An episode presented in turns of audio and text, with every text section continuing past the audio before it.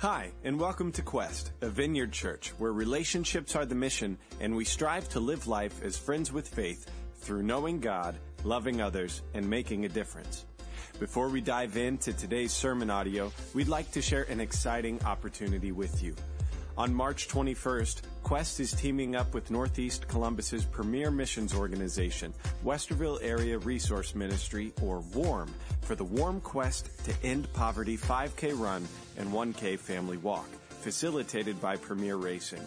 You can register for the run, the walk, or simply just to donate by visiting gotoquest.org slash warm5k. That's G-O-T-O quest.org slash warm5k. Now, let's dive in to this week's message.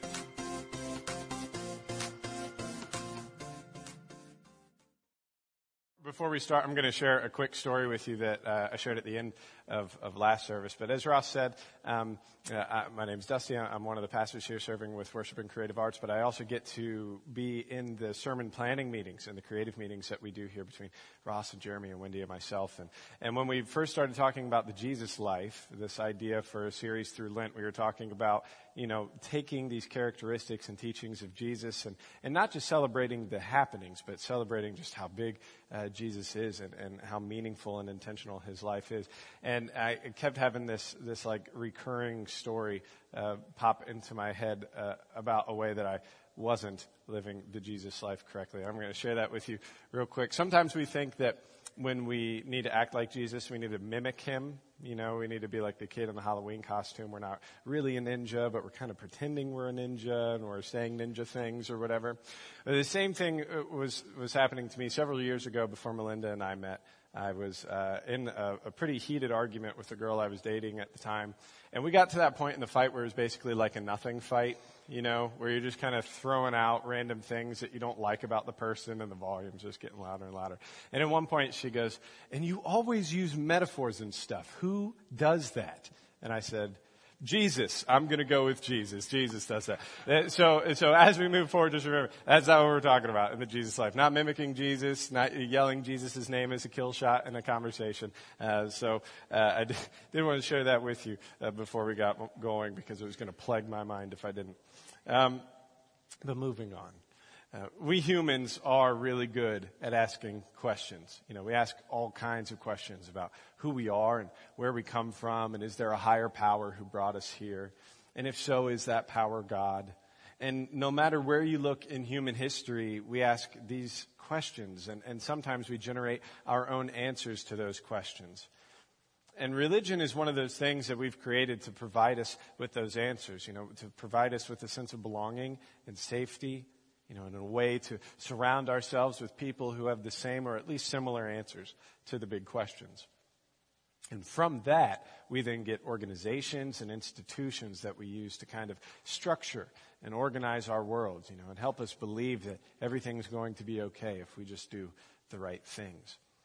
And now, since we're talking about religion, it's important to note that people use the word religion in different ways. So here's what I like to call the unsalted peanuts version of uh, what religion really means and, and how we'll use it today. But religion is any system of belief, behavior, or belonging that we put between us and God. Again, any system of belief, behavior, or belonging that we put between us and God. And we humans create and use religion as a stairway to heaven you know, or, or a bridge of the gap between us and God. But more often than not, it becomes a wall. It, it becomes a distraction. And we frequently tend to focus on it, you know, the beliefs, the behaviors, the belonging, and thus we lose focus on God because if there is a God, nothing we create to get to Him is actually greater than Him. And that's what Jesus' message is. You know, and when we study Jesus' message, when we study His life, we find that it's a message that says religion is redundant and unnecessary. It's the message that God Himself has bridged the gap through the person of Jesus. It shows us that God Himself, through grace in the person of Jesus, fills us far more than any act or ritual can. You know, God does what all humans have been trying to do throughout history. Uh, that we're trying to make our acts and rituals do something they can't, but Jesus can. And again, this is driven by grace. You know, grace is the idea that we can't do anything to add to the gift that God has given to us, and all we have to do is open our eyes to it. And when we do that, we call that faith. Even that is a gift from God. So the goal then is to live as people ready to have our hearts stirred by God. But in order to do this, we have to be warm to this idea of Jesus and about the intentionality of his life and the message that he brings. Before we go any further, I'd like to share some of the resources that I used today uh, for this message. Um, the first is uh, from another message called Wrecking the Rules, uh, a message by Bruxy Cavey. There's also uh, John for Everyone, Part 1. It's N.T. Wright's commentary on the Gospel of John. William Barclay's The Gospel of John, Part 1, and C.H. Spurgeon's Lectures to My Students. So when we study the life of Jesus, like we'll practice today, we don't always get what we expect. You know, Jesus didn't come with a new religion. He actually goes head to head with the religion of his day. And because of that, the religion of his day puts him to his death. And the part that could be challenging is Jesus shows us how to live not just through what he says, but what he does. And we're going to spend most of our time looking at John chapter 2 if you want to start turning there in your Bibles. And when we look at the Gospels, John included, we find that there are large portions dedicated just to recording Jesus' actions. You know, they're not really full of his words and, and teachings, but the actions are very well documented. So if we have these questions that we want answered, and Jesus isn't just spoon feeding it to us with direct oral teaching, we must also look at the intentional way that he lived. So, like I said, today we'll be focusing on John chapter 2, but John also says something in chapter 1 that really uh, sets the framework, and I think we need to pay attention to. We're going to look at verses 1 and 14 of John chapter 1 specifically. It says, In the beginning was the Word, and the Word was with God, and the Word was God, Jesus, the Word. In other words, when God communicates, he becomes his own message. And 14, the Word became flesh and made his dwelling among us. We have seen his glory, the glory of the one and only Son who came from the Father, full of grace and truth. The Word became flesh. So, John is telling us that God's primary message to us is wrapped up in the person of Jesus. In other words, everything Jesus does is God's Word to us. Of course, His words are also God's Word to us, but everything Jesus does also needs to be studied and taken to heart. So, this means every action, Every character trait that Jesus has and shows is an intentional glimpse at the heart of God, a part of God's message to us. And we find at least three characteristics about Jesus' intentionality in this passage. And that's how we'll focus the rest of our time here together. So, number one is Jesus is intentional about breaking down the barriers of religion. And this is a biggie. And FYI, even though it is in three points, it's, it's very top heavy. So don't think we're going to go as long as the first point the whole way through. Number two, uh, Jesus is intentional about meeting people where they are. And three, Jesus is intentional about working through relationship. So let's go ahead and read together starting in verse 1. On the third day, a wedding took place at Cana in Galilee. Jesus' mother was there and Jesus and his disciples had also been invited to the wedding. When the wine was gone, Jesus' mother said to him, They have no more wine. Woman, why do you involve me? Jesus replied, My hour has not yet come. His mother said to the servants, Do whatever he tells you. Nearby stood six stone water jars, the kind used by Jews for ceremonial washing, each holding from 20 to 30 gallons.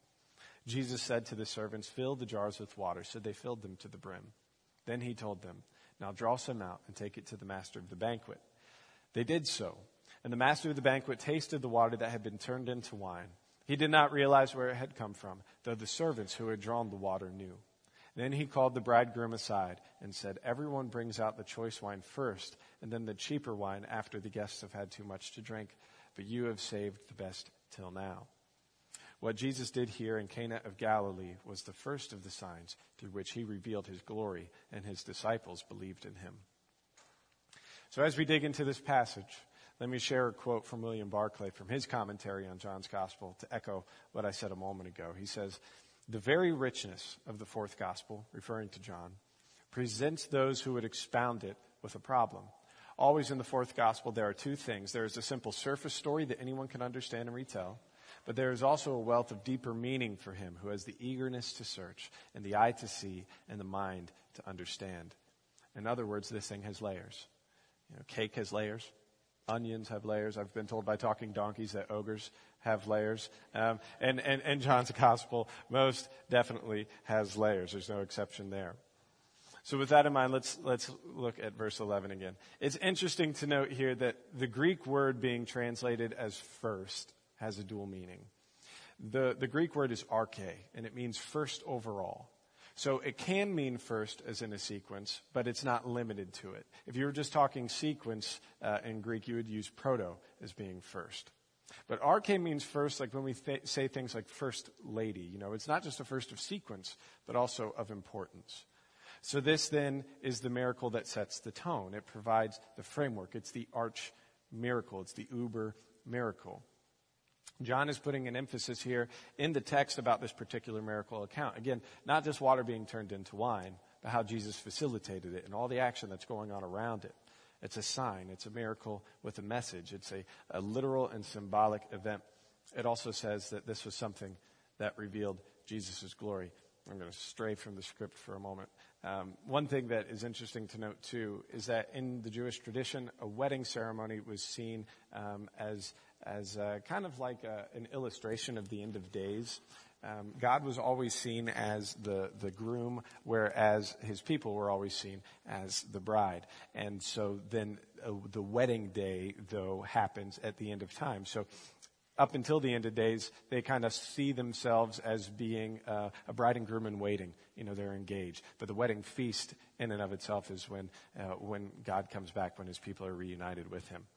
But moving on, the Greek word for glory here is doxa, uh, which comes from the Hebrew word kavod, which literally means heavy, but came to mean importance and honor and so on. It's, it's the woe factor, the, the wow factor.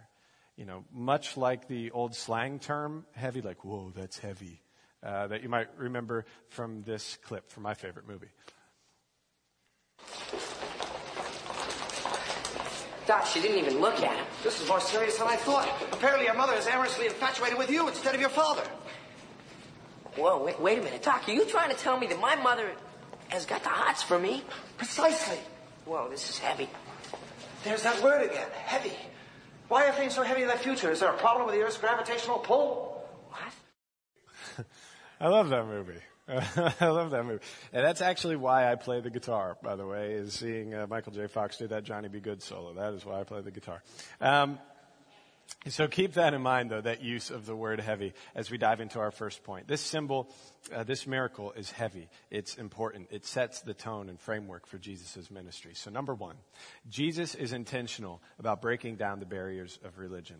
And again, this one's the longer point, but it frames the rest. During the time and location of this account, Judaism was the re- religious majority. It was the religion of the day. And remember, Jesus is literally just starting out. In the book of John, there's no birth account. So you basically jump from John the author introducing Jesus in that beautiful passage that we just read. You know, in the beginning was the Word, and highlighting that Jesus is the Word of God in flesh. And then you have some interaction with John the Baptist. You have Jesus calling his first disciples, and then boom, it's this wedding party. So word really hasn't spread yet. You know, Jesus isn't uh, trending on first century Twitter, nothing like that. The, the Jews in this time are still living under Old Covenant. And they are neck deep in rituals and religion and things that were supposed to help bring them closer to God, but their overall focus had really shifted from the heart of God to the rules. You know, their bridge to God became better known than the heart of God itself. Now, that isn't to bash Judaism in that era. You know, God meets people where they are. God blessed those acts and rules and, and, rituals because He knew that at that time, that's what His people needed to interact with Him. Not necessarily what He needed, uh, but what they needed. And now Jesus is on the scene and, and they don't need that anymore. You know, Jesus starts here in John chapter 2 to usher in a new covenant.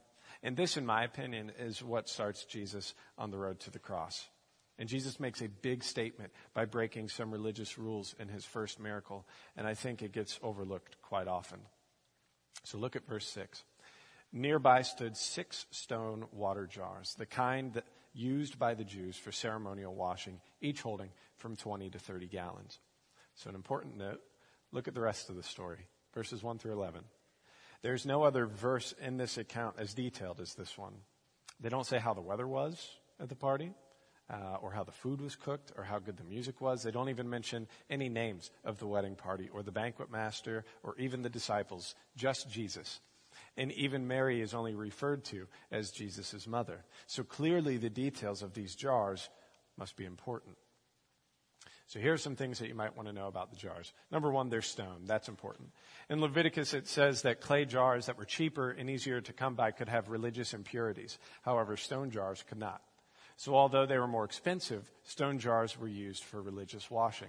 And the second thing is that there were six of them. And in the Old Covenant, God taught the Jewish people to live in a cycle of sevens. You know, seven was seen as this number of completeness and fullness, and six, on the other hand, was seen as the number of incompleteness, like trying, the, the close but no cigar type number. And here's why those types of jars existed. Jewish people during that time believed in something called ritual impurity. The premise is basically that if somebody did something wrong or experienced something that was the result of sin amongst a host of other things, they became ritually impure for a time. They saw it too as being contagious in a way. So if someone was ritually impure and they touched you, then you were impure for a time. And if they sat on something or drank from something or whatever, then that thing became impure. And if you touched that thing that they touched, then you were impure for a time. And then the only way to cure you of the impurity was you had to find a little girl next to the jungle gym and have her give you a circle, circle, dot, dot. Now you got your cootie shot. shot. Okay. That part's not true, but the rest of it is, okay? Uh, the rest of it is. it, but honestly, what they thought in order to be cleansed of this impurity, you had to be washed in the Jewish equivalent of holy water. And if you were Jewish in that time and you were rich enough, you would actually have special baths built into your home. And again, these weren't for hygiene uh, type bathing. Uh, just for religious purposes. So some practicing Jews uh, still have them and use them, and they're called mikvahs and we have some pictures of some ancient ones and some, some modern ones on the screens. But if you couldn't afford a mikveh, you had the water in these stone jars, just like Jesus is using for the wine. And uh, some households that had mikvahs still actually had the stone jars, kind of like as a quick clean method. You know, if you were out during the day and you were worried, you shook uh, the hand of someone who was impure or something like that. Instead of taking the time to use the mikvah, you just wash your hands or the affected area and, and the water jar. These jars, then, all of them holding 20 to 30 gallons apiece, Jesus fills with wine. And there would have been empties there, you know, like empty bottles, kegs, or wineskins or something. But he goes out of his way and decides to use the religious jars to fill with wine. And from what the text says, the wine was good wine. And that's no offense to two buck Chuck or anything like that, uh, but but it's not two buck Chuck. You know, we're hitting just under 200 gallons here. It's like 900 bottles of good wine. It's like the entire New Albany Kroger wine section filled with with top dollar wine. But do you see how controversial that could be for those first century Jews? You know, it, it, it's hard for us to grasp how upsetting this could be to that culture. Uh, let me try to give you an example. Um, later today, we'll be celebrating communion. And imagine for a second I say, hey, forget communion. I've turned the baptismal into a margarita cooler. Uh, so have Ross or one of the elders uh, salt the rim of your glass. Come on up and let's dip into these bad boys. And some of you are like, Amen. Amen. But but even if even if we did enjoy it or want to do it, it would be weird. At least you know for a hot second, it'd be uncomfortable. And the fact is, it was even more of an issue in that culture. You know, could, could you imagine? These jars are something you use to stay pure before God, and they're being used to hold wine. And you have to understand this. If you are a, a regular questite, you're here pretty often. Um, that's not the official term. I just like saying questite. Uh, you know, we don't really have formal altars or relics or anything like uh, the Jews of that time did. But from the outside looking in, some people may still think us to be, you know, religious. And I think I speak for the majority of us when I say that we do the things we do here because we want to, not because we have to. You know, we, we come and do things at certain times and in certain ways that may look religious, but we do it to celebrate and nurture this relationship that we have with God and with others. You know, it's not because we're afraid that we'll fall out of relationship or become not Christian anymore if we don't do certain things. You know, we desire to be here. We celebrate being here and serving through here. And Jesus comes to show us, though, that we don't need the rituals anymore to get to Him. We just need grace. But, but things like these ceremonial washings, you know, that's, that's all these people had ever known. Let's look at Hebrews 10.14 for a second. For by one sacrifice he has made perfect forever those who are being made holy. We are now and not yet. You know, we, we grow, we learn, we, we, we, seek understanding, but we're starting from a place of already being good enough and, and loved enough and accepted because of Jesus. And everything we do here at this church is to celebrate this grace and love and to seek better understanding of it. But no sermon or song or Christmas party, prayer service or fundraiser is actually going to save or love you. You know, they can help you celebrate love and, and share it and invite other people into it, but the event and practice itself cannot love or save you. And this is what Jesus is telling us now, and it's what he was showing then to those people with those jars as the example. So I ask you as we move on, what is your religious jar? You know, what is that thing that started as a way to get to Jesus or connect with God that has now become a distraction? And what things in our lives, church related or not, are blocking us from the direct connection that we have in a relationship with Jesus? And as you think about that, we're going to move to part two. Jesus is intentional about meeting people where they are. Okay, so what do, what do I mean when I say meeting people where they are? We, we really are talking about grace here. And in other words, you know, when, when we first come to Jesus, he doesn't say, okay, but first you have to, you know, fill in the blank. He just engages with you right there where you are. Now that doesn't mean a relationship with Jesus isn't ever challenging. You know, but it does mean that there are no prerequisites in accepting his love. As many of you know, uh, Melinda and I are expecting our first baby in July, uh, a little girl named Cadence, and I am already in love with her. And she's done nothing.